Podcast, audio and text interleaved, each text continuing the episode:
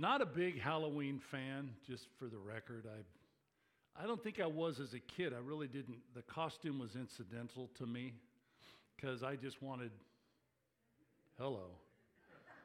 Is that obvious or what? I just, give me the candy, baby. And we had some apartments that weren't far from our home.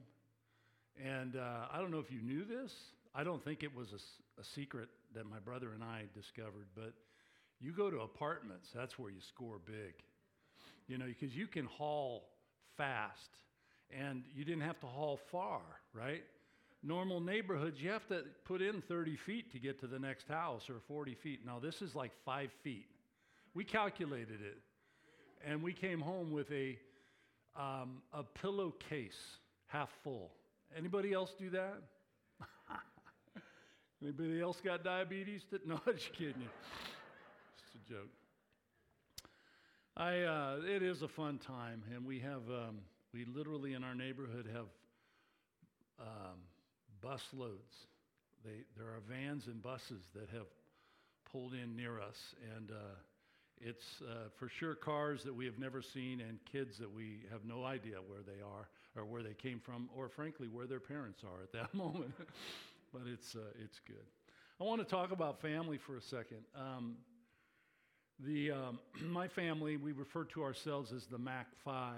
Um, Debbie and I and our three kids, uh, young adults now. Um, we loved camping as the kids were growing up. It was a big part of our lives.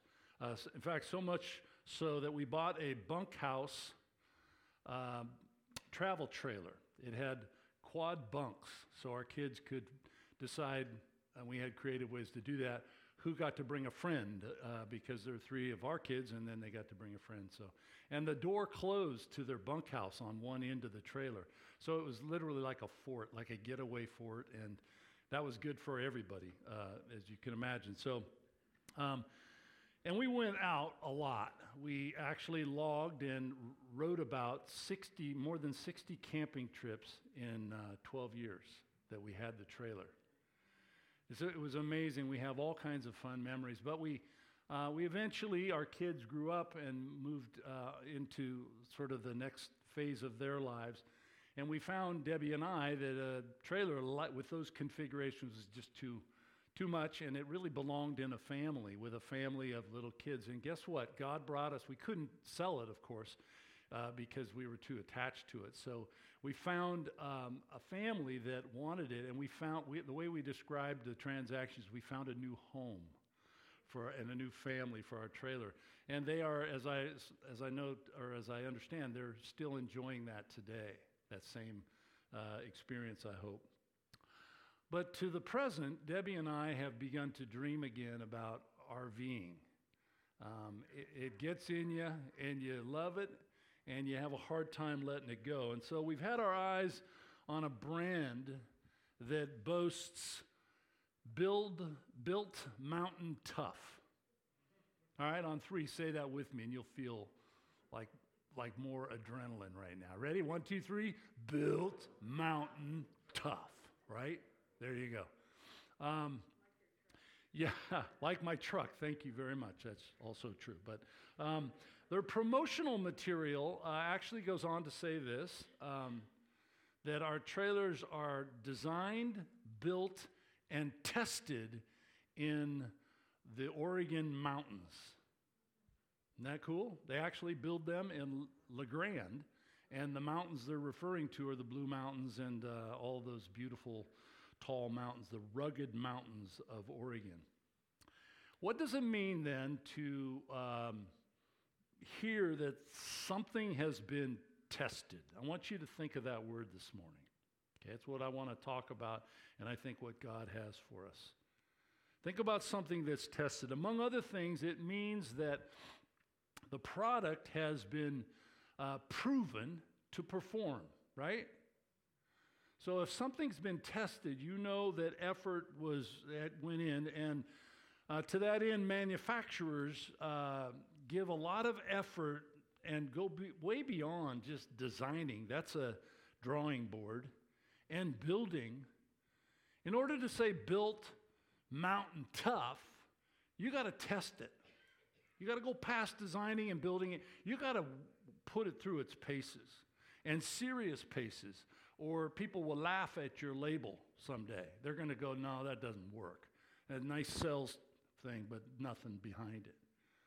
So they, they begin to test this thing in order to find whether it will stand up, to kind of prove that it will stand up to the challenges that the family or individual that has this trailer will face in the rugged mountains, in, in the wilderness, if you will.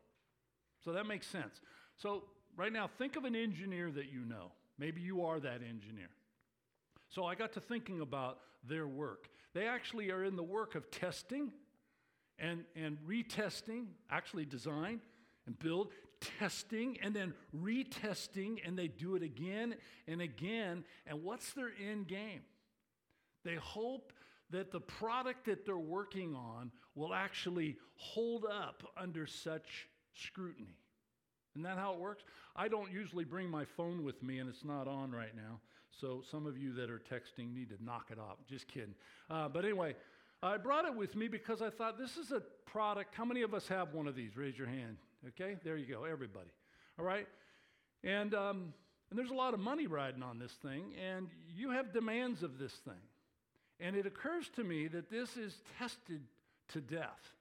I mean, they drop things on it, they slam it, they they they uh, do all kinds of stuff. The engineers do to make sure that they drop it in water. It goes on and on. They want to make sure that this thing works. That's their, that's their purpose. I also brought another. I've been doing this lately. I don't know. It's kind of fun. Uh, sermon uh, props, if you will. But I've got a mug that I like to drink out of. It's Alaska Airlines, and it's got a lot of cities they fly to. Fly Alaska. Anyway, um, it's, um, it's, a, it's a mug that gets full of, it's pretty good size, so it gets full of coffee on a regular basis by me. All right? I guarantee you somebody took a lot of time in the design and the build and, and, and then the testing to make sure guys like me don't fill it full of coffee, sit down and open their Bible and have it, the handle break off and go all over my Bible and worse, the carpet and everything. I mean, it, no, you don't want that. You want it to work and you want it to, that's what, that's what they're doing. And their purpose, these engineers, is to reveal and, and refine this mug and this phone uh, to make sure that their product works well. So it strikes me what you're already thinking that that's a very helpful picture of God. And, and, and it's not God working with products, it's working with the yous and me's, the people. Um, his tests, you can write this down if you want to write something down. His tests have a purpose, and that is to reveal and refine his people, the, the, the character of us. His tests do that. If you've been long, long enough in this life, you know that to be true. You can point to some if you haven't been, and they will always tell you, yep, that's how it happened in my life. That's how I went deep with God. My roots went deep, um, and usually it was from testing. Um, so I want to show you several examples this morning of that. Um, I want to begin just with something that's fairly familiar to most, not everybody. Um, and it's, it, it, involves someone um, who's a, I would call him a biblical personality, and um, I'm giving you some hints here. He answers to the name Job. If you're new in the Bible, um, it, will it re, it's the same spelling as Job, but that's not him, okay? He's Job, just for information's sake. So, right out of the gate, this standout person, the reason it drew my attention to him was to point to the very first verse in his 42 chapter story. It's in the Old Testament. You don't have to turn there, I'm just going to capture something for you. First verse, right out of the gate.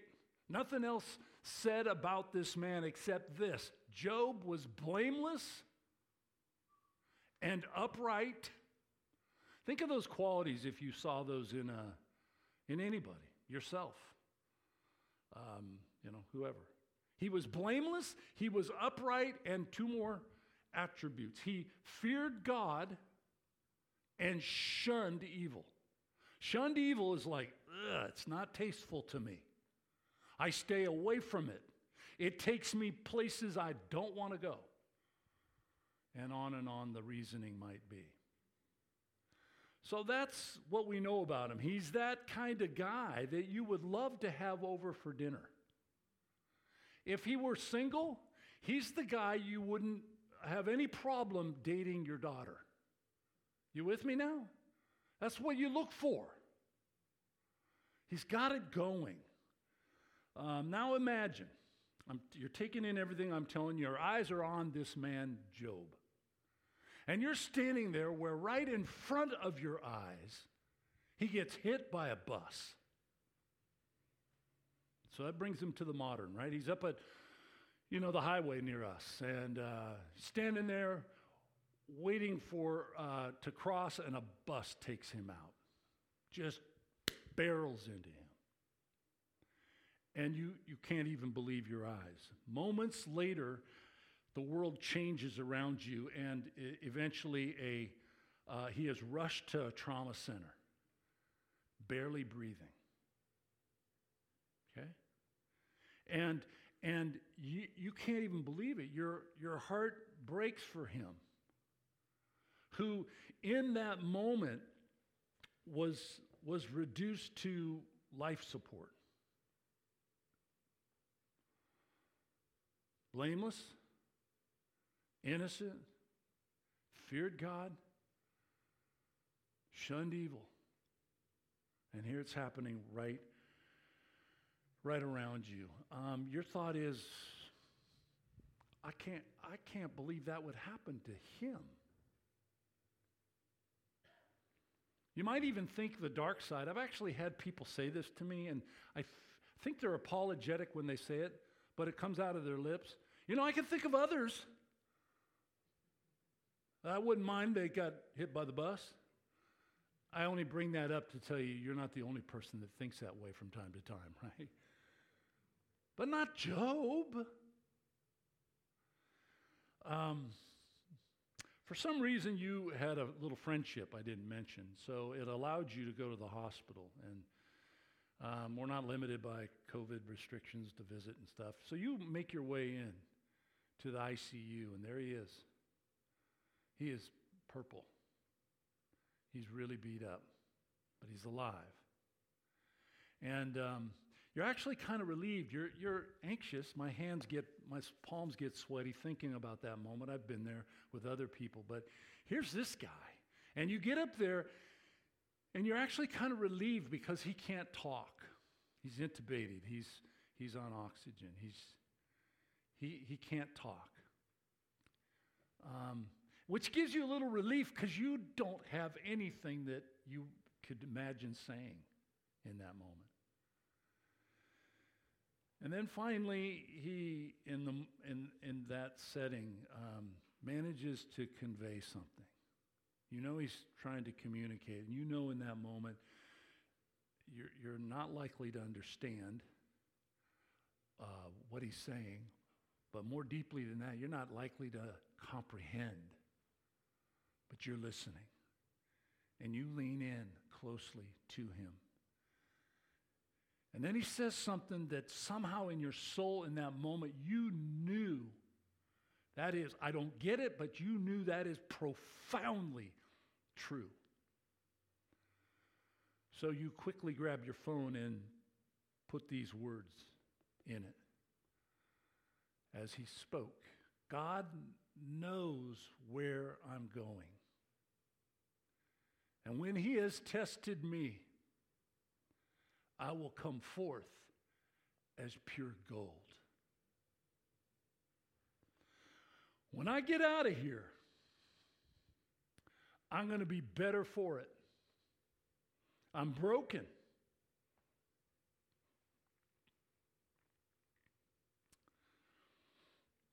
But there's a better future ahead for me, said Job. Of all people, he seemed to be an exception to the truth that God tests his people to reveal and refine their character. Everybody knew he was a stand up guy. Why him? Um, but in Job's own words, that's exactly what God was doing. Which, can I say this? Let's, will you allow me this image for a second longer? Let's pretend that God wears hats. How many of you wear hats on a regular basis? How many of you have more than one hat if you raise your hand? Yeah, you got a lot of hats, okay? So, but each hat God wears is a, a hat uh, with a label. Like my dad, when he was at Camp Tadmor directing the place, he could have had just H on his hat, which stood for honcho, meaning I'm in charge here. You better do what it. No, he, he was just, that was his camp name, honcho. Made sense. Uh, mine was Gyro because I was crazy, but um, he was honcho. Um, so God that wears hats. Let's give him a hat right now with T on it, capital T, which means teacher. Now I want you to think about what you know today about teachers. How many of you have been a teacher? Oh, look at that. Wow. Okay, so you know what it's like to be a teacher. Uh, what, what do we know about teachers? Well, we know that they test their students, right? Some of them test them all the time, you know. I don't mean it that way. So teachers test their students. Some of the things they do is they lecture. And then they give assignments, both written and, um, and maybe reading assignments. Okay? And then sometime along the way in the term or semester, they uh, administer a test, right? Exams. In college, they call them midterms and finals. And the teacher is using that to find out if you got it, what he or she was trying to teach you. Um, so, good teachers, I think, I didn't interview any of them, but the good ones in my life, when I didn't do so well on the test, they didn't just go, you know, you're not going anywhere in life, idiot. You know, study next time, McCracken. No, no, no, no, no. They were, they took their time because I think I know why they wore the hat. They really cared. In fact, their hope was I would do well. I would get what they taught, and it would become something for my benefit. And, and so, even if I didn't do so well, they would stay with me and work with me to help me improve. Am I right? If you're a teacher here right now, I mean, Brett, I, I, could call some of you guys out, John. There's different teachers that would say, that's exactly what I wanted in my students. I t- took no pleasure in a kid that went home and failed the test. Um, isn't that what God does? Uh, to make his people come forth as gold I believe it is, and I believe the Bible uh, is shouting this message. God, the author of the Bible, wants us to get it. My Bible's open to Judges chapter 2. Would you just start there? We're going to go three places real quick this morning. But I've, I've, I've taken uh, a good amount of time to establish some, some facts about God. And um, you're familiar with these words. Um, but I want to return to them just quickly because there's a word that we keep bumping into already in the story of the judges. Um, it, it, it calls attention to the extensive role of testing uh, by God in the Bible, throughout the Bible. So, God's people, just to kind of give this a place of reference, uh, for failing to remove the idolatrous people that lived in the land God led them to. They're called the Canaanites. They fell into a repeated pattern of sin. We talked about that recently. And it, and it lasted a long time. They were to, uh, instead of driving the people out, they actually moved in and lived among them. And it didn't turn out well, and God knew it wouldn't. but they did it anyway. As a result, uh, things, things turned out poorly, and verse 20 kind of picks up on that right away. I want you to circle a word or write this word down. You'll see it throughout our morning. Verse 20 Therefore, the Lord was very angry with Israel. I told you to do something, I had good reasons behind it, and you didn't.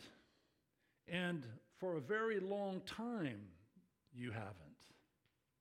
And so, verse 20 says, describing God, he was very angry with Israel. And he said, Because this nation has violated the covenant I ordained for their ancestors and has not listened to me, I will no longer drive before them any of the nations Joshua left when he died. Watch this now, verse 22. I will use them to, there's the word.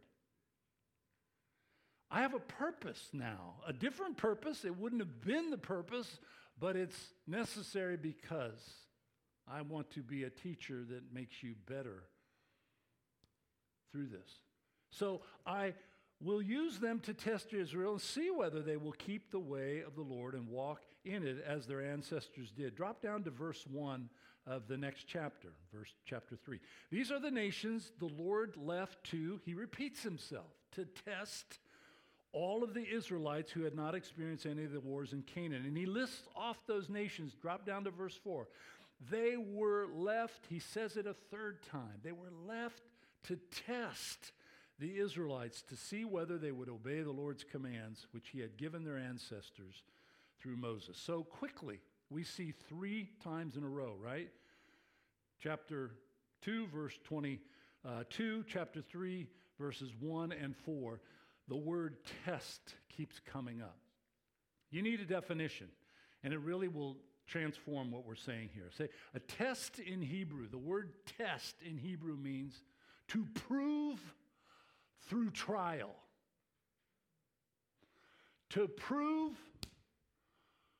with pain, if I can put it, trial in a different word.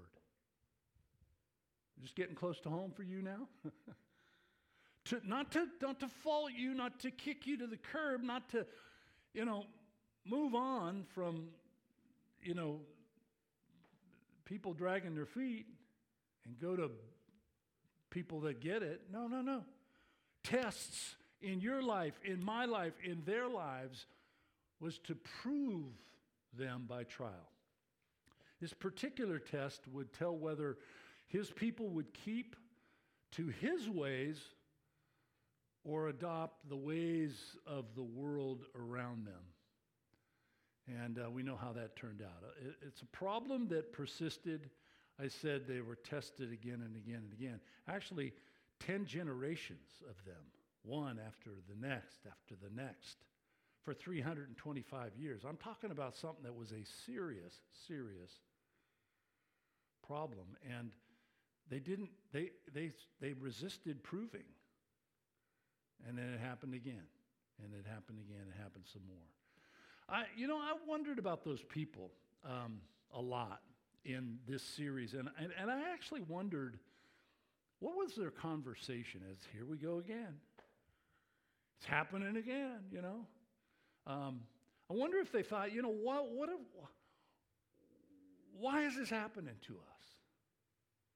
Or Maybe they got more honest and said, why, am I, why do I have this thing that makes me want to wander from God? What's my problem? We've talked about that. Why did I dismiss God's command? There's no mystery here. God directed his people in this opening example. He directed his people to do something. That's called a command. You ready for this? And he still does. This isn't just about them. In fact, I believe it's in the Bible for us. Whatever was written in earlier times was written for our instructions that through, that through the encouragement and the, and the Word of God, we might have hope. It's for us.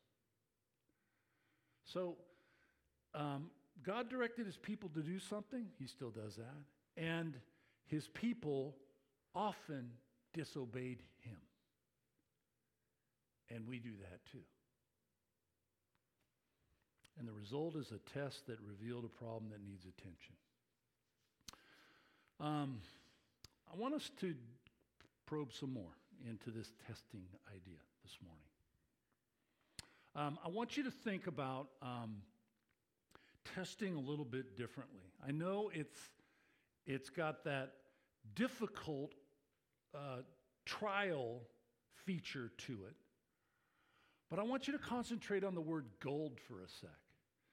I know most people get the value of that when they think of that in the sentence that we quoted from Job. It's a, it's a, it's a, it's a true thing. They, tests may in fact involve, likely do involve trials, but they will bring about significance and success if we'll learn from them. Um, that, a way that it's been sort of dummied down a little bit. Um, there, there's, there's, there's pain, but it brings gain. Yeah, I, I don't want you to get too much into that because this isn't a locker room and we're not in a football game. This is life. Okay?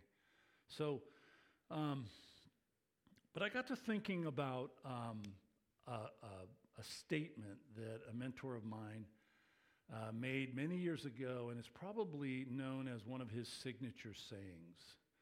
Um, he used to say it at the church and that I pastored at before with him and under him. And, and uh, I've read it, and in fact, you could Google it and it just pops up everywhere. And clearly, it was something that people resonated with when Chuck Swindoll said, Listen to these words We are all faced with a series of great opportunities, brilliantly disguised as impossible situations. That's, there's no exception to that. We are all faced with a series, not just one. It's not a, you know, it's a lot of them. A, a series of great opportunities which point to gold, stuff like gold, but brilliantly disguised, meaning it's hard to see because they're impossible situations. They, they come dressed that way. Halloween's a good day to say they're a costume. Again, his words We are all faced with a series of great opportunities, brilliantly disguised as impossible situations. So, for the balance of our time um, in, in the Bible this morning, let's learn from the experience uh, of others and how God used testing, which I would call impossible situations, he did so again and again for gain in the lives of people that he loves. And he still does that. All right, so um, here's a couple of examples. One is an individual, the other is a group. The first one comes out of Genesis, so you just have to back up the bus a little bit here. Pardon the bus analogy again, but uh, Genesis, would you find your way to um, like Genesis 22? All right, and we're talking, of course, about Abraham. He was the founder of the Jewish nation, um, and he's a big deal to God and should be in our minds for reasons that I think will come out very quickly. He was the founder of the Jewish nation, as I said, and his story in Genesis spans, and he's referenced all over the rest of the Bible, but his main story spans uh, like 15 chapters from chapter 11 to 25.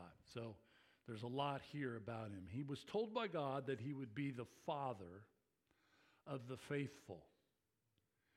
Um, and, and this is all in Genesis 15. He's told, in fact, God takes him outside says, Look up at the stars. You're, you, you're going to have a, a, a nation of faithful people that outnumbers the stars in the sky. That's Genesis 15. And it's not till Romans chapter 4, way over in the New Testament, that we understand those words to be more than just about Jewish people. It's about people of faith, it's about Jews and Gentiles alike. And in that moment, stand with him on that shoreline when God said, Look up and see the stars.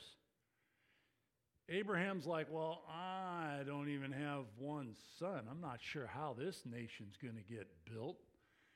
And, and yet somehow in there he said, Okay, God, I don't get it, but okay. And I believe that verse 6 of Genesis 15 tells of the salvation of Abraham. He said, the, the text says he believed God, saving faith, and it was reckoned to him as righteousness. We would say today he was saved. He came to faith in a God that makes and keeps promises. All right? So that's the starting point. But the problem was, as I said, he was old. And as a, a, a man with no children of his own, no, no biological children, he was way past the age of becoming a father. Then he's visited, uh, chapter 17, he's visited by a couple of angels, we're told, three actually. And um, they tell him that he and his wife are about to have a son, their own son.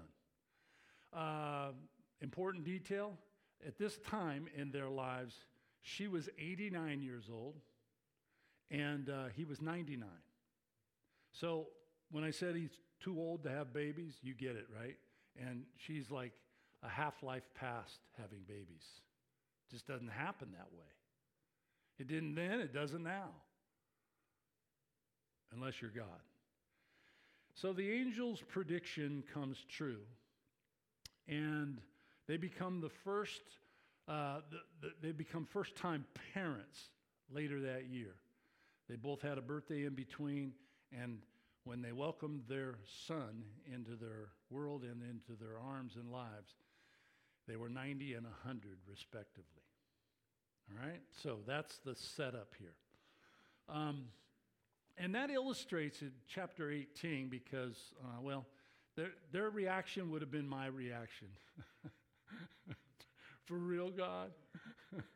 I mean, you know, in fact, the text says they both laughed. I think people try to make a lot about one laugh was different than the other. I think they laughed like any husband and wife, 89 and 99.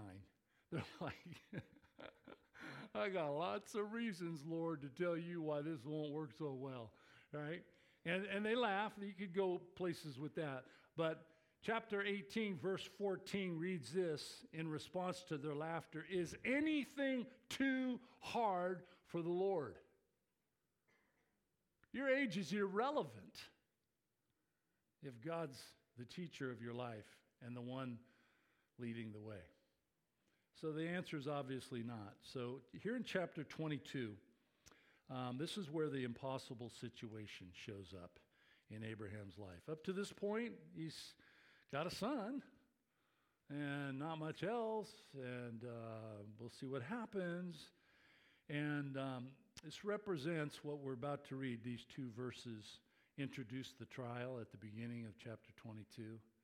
And I'm going to just call it what, it what I think it is. It's the most brutal trial outside of Jesus Christ on a cross in all of the Bible. You're saying, well, including Job? And I said, yeah, yeah, I think including Job. Sometime later, God, here's the word again, tested Abraham. He said to him, Abraham, here I am, came his answer. The Lord God said, Take your son, your only son, who would be Isaac,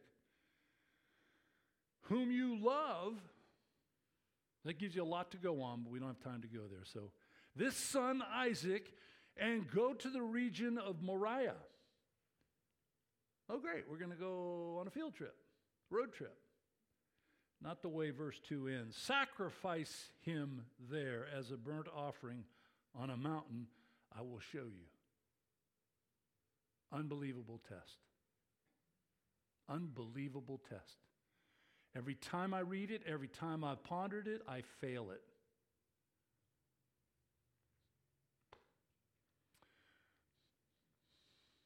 I don't know how to do that. I don't know how to. And and um, and then and then incredibly, um, I, I have to believe I'm going to interject something that's speculation, but I got to guess he didn't sleep at all between verse two and verse three. If I had that on my mind and I knew it came from God, I still know how I could possibly sleep.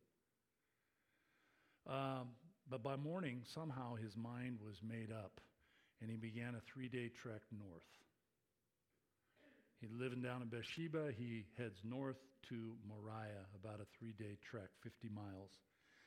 And then we read his response to the test, where he was proved by trial. Verse 3. Early the next morning, Abraham got up, loaded his donkey, and he took, him, uh, took with him two of his servants and his son Isaac. When he had cut enough wood for the burnt offering, he set out for the place God had told him. On the third day, Abraham looked up and saw the place in the distance. And he said to his servants, Stay here with the donkey while I and the boy go over there. We will worship. And then interesting words, and I think they're worthy of pondering. We will worship and then we will come back to you. Could that be a little leaking out of his faith that God was going to pull something off here? Let's read on. Verse 6 Abraham took the wood for the burnt offering and placed it on his son Isaac, and he himself carried the fire and the knife.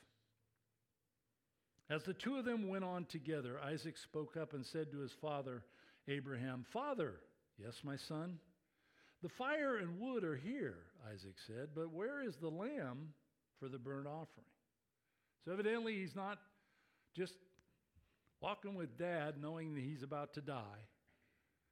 He has this sense that this isn't about him at all, perhaps. Abraham answered, God himself will provide the lamb for the burnt offering, my son. And the two of them went on together. When they reached the place God had told him about, Abraham, it all changes here, built an altar there and arranged the wood on it. And then he bound his son Isaac and laid him on the altar on top of the wood. Don't know how to even read those words with any possible alternate interpretation. Then he reached out his hand and took his knife to slay his son. But the angel of the Lord called out to him from heaven, Abraham, Abraham. There's, a, there's an intensity in the repetition here. Here am I, he replied. Don't lay a hand on the boy, he said. Do not do anything to him, for you've passed the test. Now I know that you fear God because you have not withheld from me your son, your very own one and only Son. Whoa. Whoa. Um, he had passed the test. His trust in God was strong. By the way, Mount Moriah was a place where God proved Abraham's faith, we just read about. It, um, it, it has another name that's more familiar to us. It's called Jerusalem. And it's the exact location where God, m- much later, sent his son to be sacrificed. And nothing and no one stopped it from happening. And I have forgiveness and salvation and a future in heaven because I believe in what Jesus did. That's why we sing so much about his love. So much to sing about, isn't there?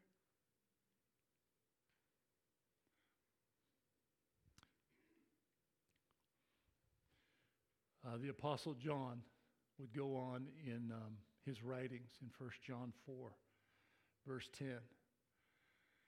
Not surprising to me at all that he would refer to Jesus, who actually went to Mount Moriah, sacrificed himself. And this is love, he said in chapter 4, verse 10. Not that we love God, but that he loved us and sent his son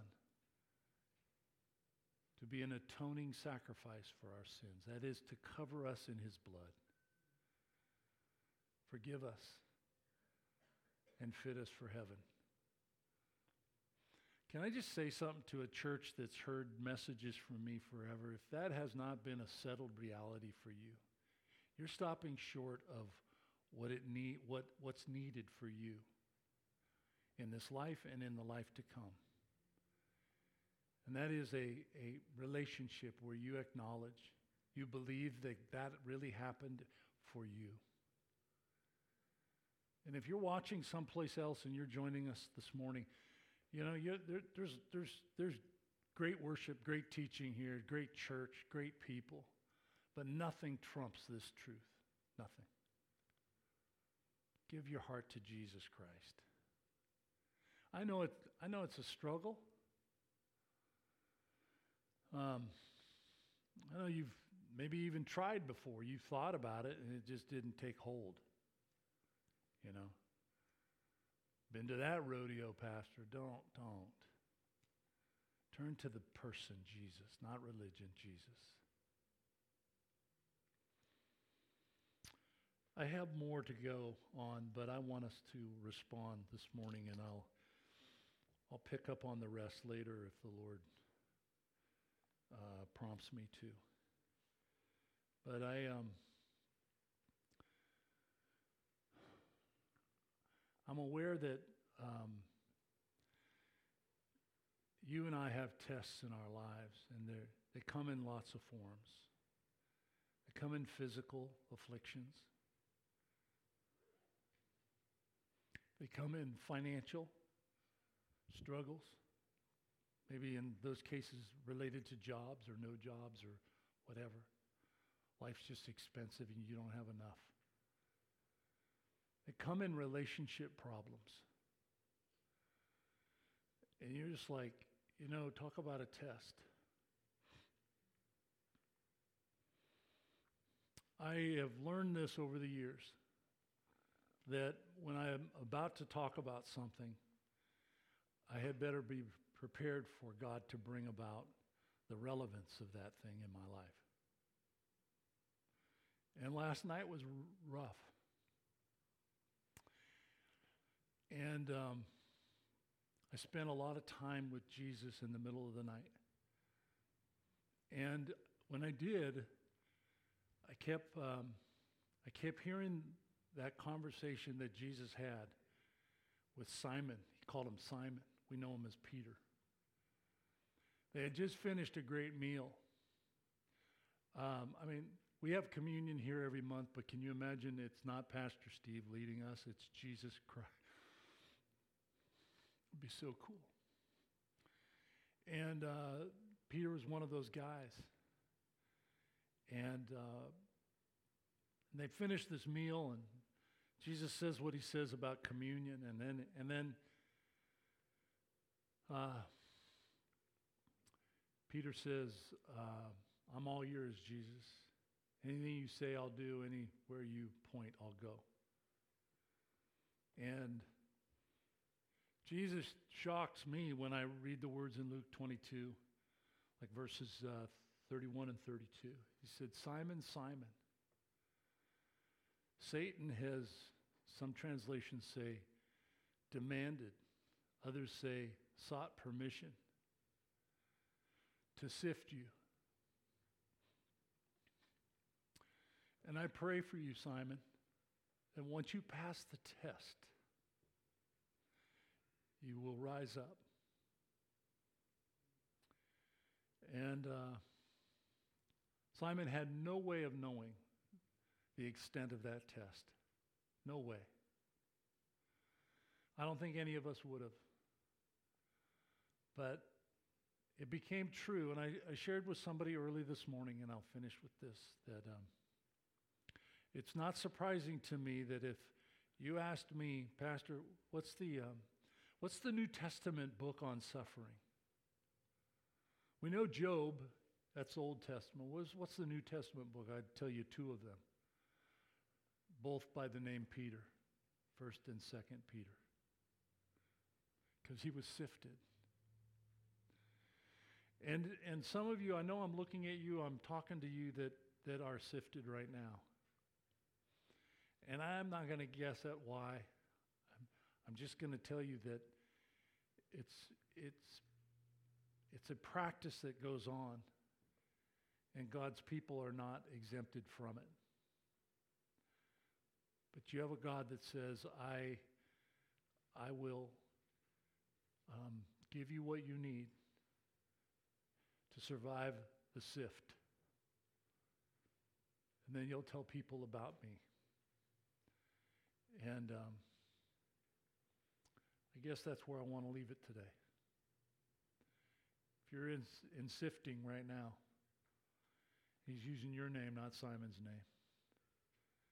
And, um, and he loves you. And he knows you can be proven through pain, through the trial. And that will get people's attention more than just about anything you can do. And um, so I'd like you to bow with me and let's, let's uh, respond. Song is such a part of uh, our lives. The um, lights are going to come down. I'm going to give this moment to make this a very tender moment for all of us. But we're, uh, we're like people that we've read about today the Job, the Abrahams, the Simons. They fill this room.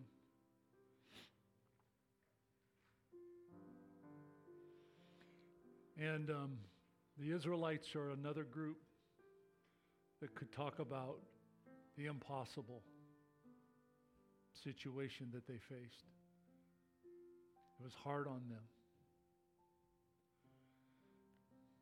But you made a way for them, Lord. He made a way through the sea. It was a test. It was very involved and took a lot, long time, but it proved his people.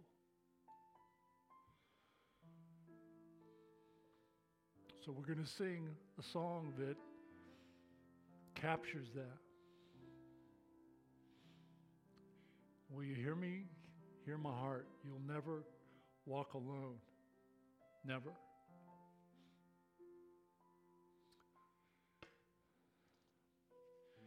And if you've never answered Jesus' call to come to Him, I want you to do that today. At home, will you invite Him in?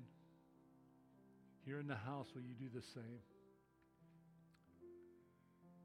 And will you say, Lord, I know it's hard, it's a sift in my life, but I want to I want to pass the test.